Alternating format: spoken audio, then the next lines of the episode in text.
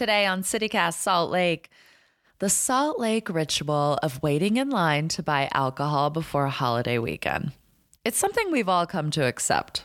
Kinda. The agency that determines how and where we can buy alcohol is the DABC, and the department has just penned its first ever strategic plan. Does this mean buying booze will get easier? It might. Fox 13's Ben Winslow is a veteran reporter on Utah's evolving liquor laws, and he's here today to break down the plan's highlights. It's Monday, May 23rd, 2022. I'm Ali Vallarta. And this is CityCast Salt Lake.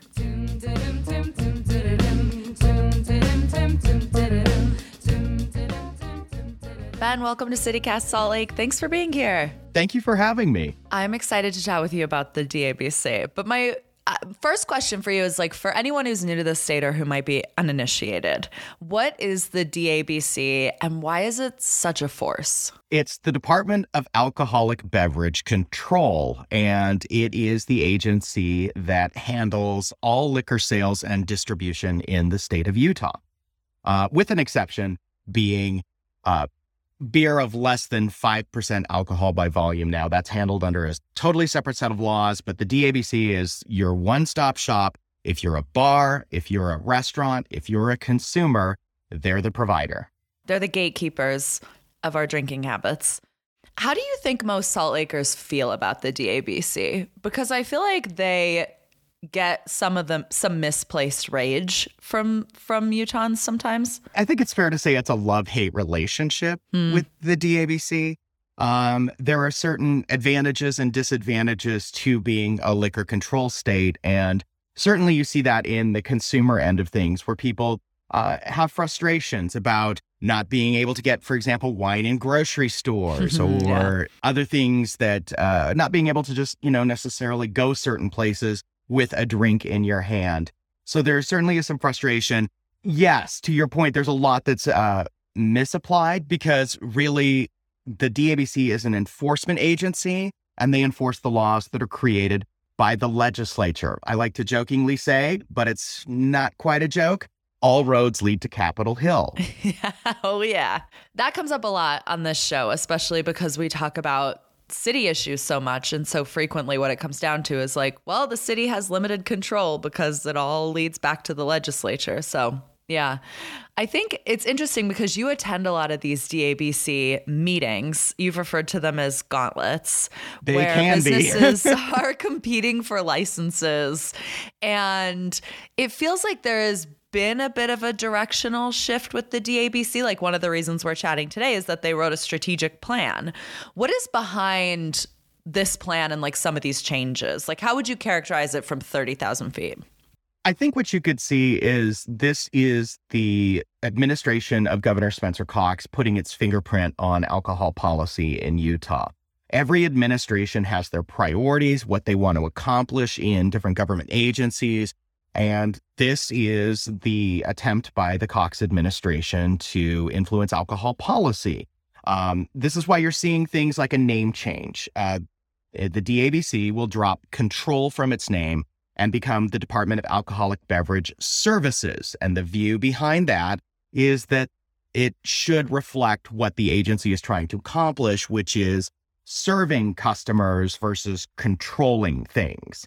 Even Mhm. though really uh, the mission is the same, we are still a liquor control state. Alcohol is still controlled by the state, and its distribution is still controlled by the state, but it's a different way of reflecting it. This strategic plan is also part of that. It's outlining some of the goals of the agency, what they want to accomplish, uh, how they want to accomplish it, and what it ultimately does mean for consumers. Before we get into some of the specifics of the plan, I'm curious how much influence Governor Cox actually has here because there have been many times where his administration has tried to lead us in a slightly different direction than what the legislature is interested in. And often it feels like he loses that battle. So, as it relates to alcohol sales, like how much influence does this plan or does he have in this realm? Well, he has some influence in that it's um, he he can set some of the agenda. He can say these are the commission members that I want to appoint, which he has done. He has appointed a lot of new commissioners. He can appoint the executive director who can outline the agency's visions. but you still do have to go through the legislature. There is this push pull of you know legislative executive priorities and that's how government works that's how we we've created this um so yes he can still influence a lot the legislature can be a check and balance and we have seen that play out with um you know some initiatives that he has tried to push um and his executive director has tried to push and how far the legislature will go with that and then you also have the competing priorities of say hospitality and business groups um you know liquor distributors or beer distributors who also have their priorities. And then you have um, alcohol prevention groups on the other end who have strong feelings about loosening liquor laws. Then you have even the other influence of the Church of Jesus Christ of Latter day Saints, which has strong feelings on liquor laws. There, it, all of this gets mixed into, uh, I, I don't know if you call it a delicious cocktail, but it gets mixed into something that we serve on Capitol Hill. Sounds like a Long Island tea. Sounds dangerously murky. Lots of Everclear.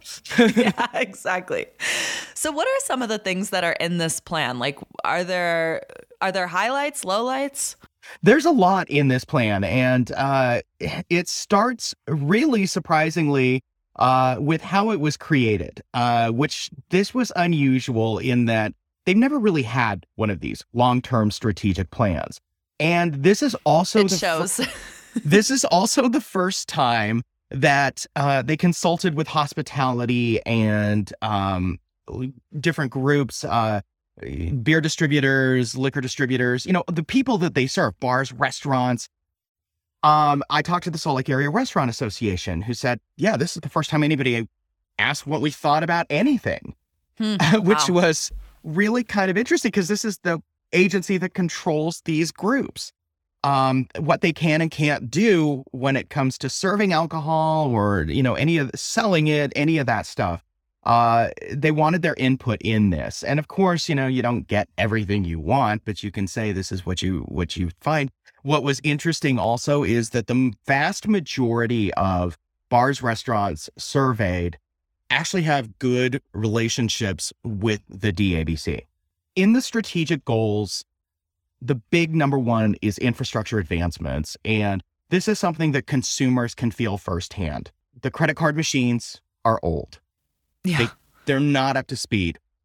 The DABC's uh, systems still are on paper. Like if you are a festival or an event and you fill out what's called a single event permit, it's still on paper. The new DABC director, Tiffany Clason, has said that she just doesn't understand why uh, people cannot just fill out these forms online and then it goes to the agency for approval, yay or nay. Um, and so they're, the number one thing they need to do is upgrade things. Uh, consumers could expect to see smart pay um, so, you know, Apple Pay, Google Pay, that kind of stuff. Okay. Down the road, at least starting next year, one of the other things that they want to do is click and collect. This this idea of online ordering.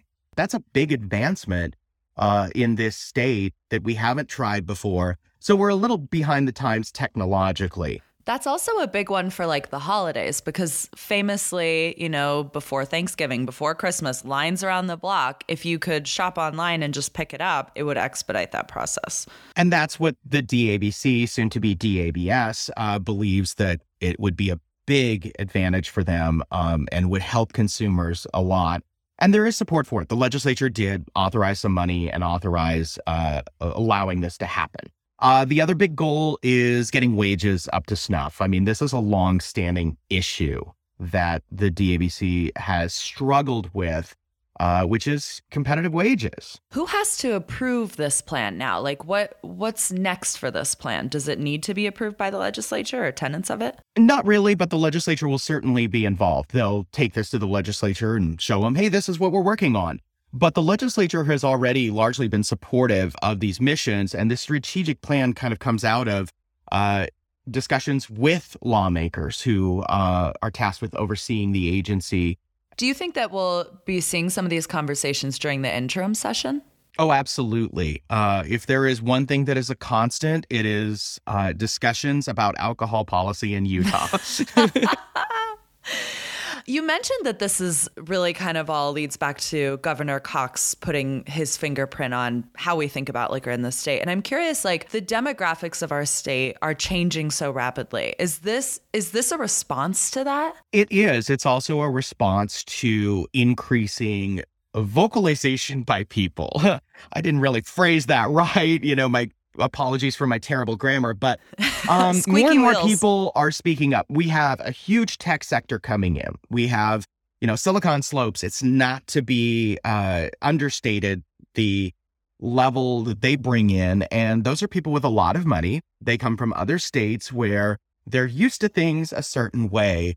And so they've gotten increasingly vocal. You have business groups that have gotten increasingly vocal. Hospitality is a huge part of our economy uh, tourism, and ways to make it more friendly. And it's that balance that you see. For example, the governor favors, and he's told me this repeatedly, he favors increasing the number of bar licenses in Utah, which the legislature sets by an arbitrary quota. It's a completely made up number one license per 10,200 people. The legislature this year did not address the the lack of liquor licenses, the lack of bar licenses. Uh, they feel like what we have. They did rework it a little bit to free up some more licenses, but right now the the feeling is, is at least among lawmakers on Capitol Hill, is that they're fine with it the way that it is right now. Even though we we've also seen lately is the DABC Commission itself vocally speaking up about the lack of licenses. I've never seen that before. In all the years I've covered the DABC, I've never seen a commission so vocal about this. And they're telling people, call your lawmakers, speak up. If you don't like this, you need to talk to your elected representatives about this. So what you're seeing is all of that. Yeah.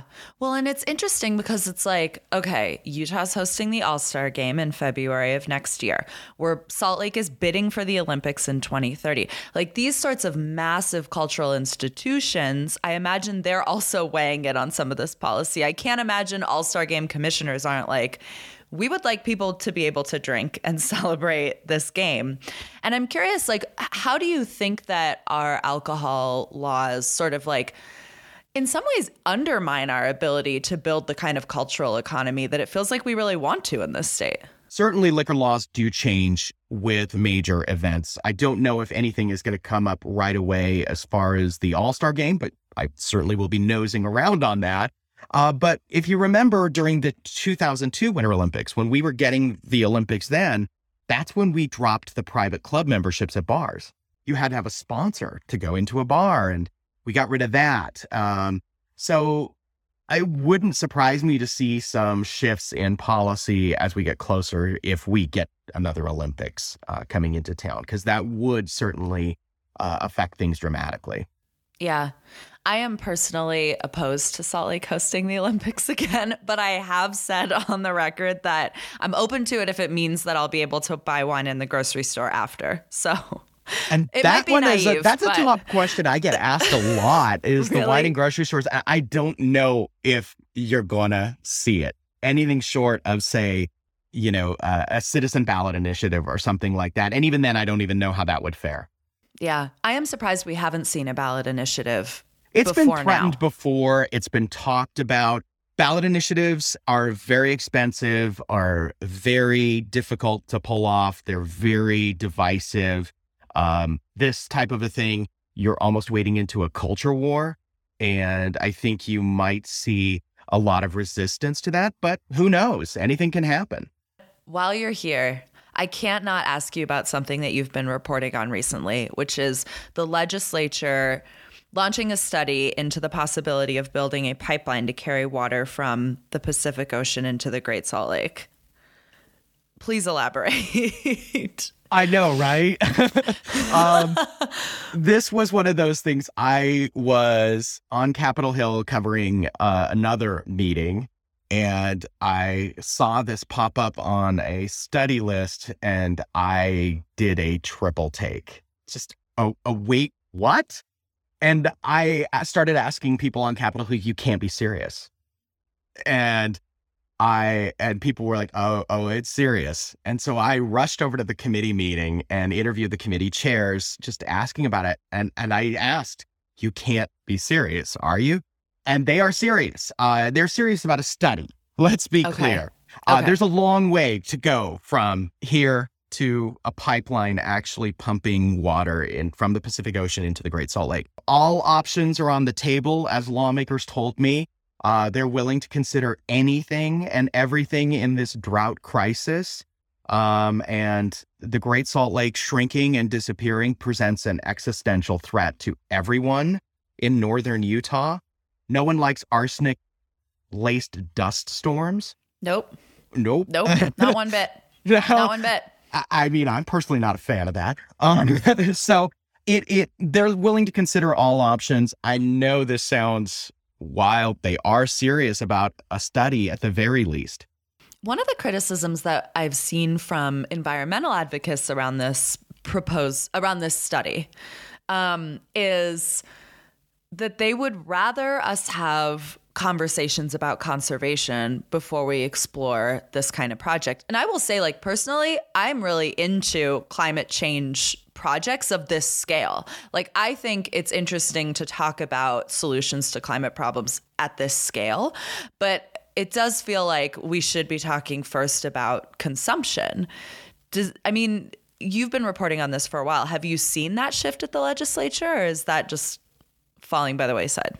Oh no, I've seen a dramatic shift in the legislature about water conservation, how we use water. There was a number of bills this year that passed and were signed into law by the governor that I never thought I would see. Um, there's a bill that requires cities for all future developments to include how it impacts water use. Um, in all planning, you have to consider how we use water. Um, there was bills dealing with you know local scaping and prohibiting cities from banning xeriscaping or local scaping, which was really interesting. I have seen a change in how the legislature is addressing water quality. Now, ideas like this are, are one, and then they are addressing water conservation. There is this renewed emphasis on it, but it takes a lot, and you know, multiple conversations can happen at once. Hmm One of the things that I don't understand about this proposal is that currently the major tributaries of the Great Salt Lake are freshwater bodies. So just because the Salt Lake is salty doesn't mean that it's full of salt water. Oh yeah. Dot, dot, dot. to say nothing of the logistics of this and the politics of this, there is you you you think about just even the idea of a pipeline. You're going from the Pacific Ocean uphill across the Sierra Nevadas, across the deserts of Nevada, into Utah, into the Great Salt Lake. I don't even know like how much it would cost. The legislature doesn't even know. Potentially billions of dollars. Uh, politically, how do the states of California and Nevada feel about this? I don't know. I don't even know who has the rights to the Pacific Ocean. Is this like an international thing? Is this like a you know, but this is what Maritime? no idea. I, I'm not an ocean water policy expert. I am Right. not even a local water policy expert. I just reports on it, kids. When you report stories like this, do you get ambushed in real life? Like, are you just at the grocery store and people are like, I'm sorry, I have to talk to you about this thing? Yes. Oh, people have feelings about this and other things. Um, and I will give the same advice I give to people when I am on uh, aisle five by the TV dinners, which is never be afraid to contact your legislator about this or other issues that you feel uh, strongly about. Yep. Yep. That's sage. ben, thanks so much. Happy to be here.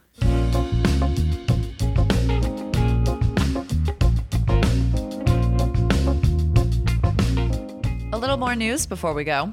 Over the weekend, Ben also reported that Salt Lake City officials are proposing a massive water donation from the city to the Great Salt Lake. That's right. The city is currently building a new wastewater treatment plant, which would process about 33 million gallons of water a day. The Salt Lake City Department of Public Utilities says that Salt Lakers have done a good job conserving water lately, and so proposes that our surplus treated water flow into the Great Salt Lake instead of being used for other measures or sold to compensate the city for the cost of treating it. It's another idea that's currently just being floated, but it's an interesting local one.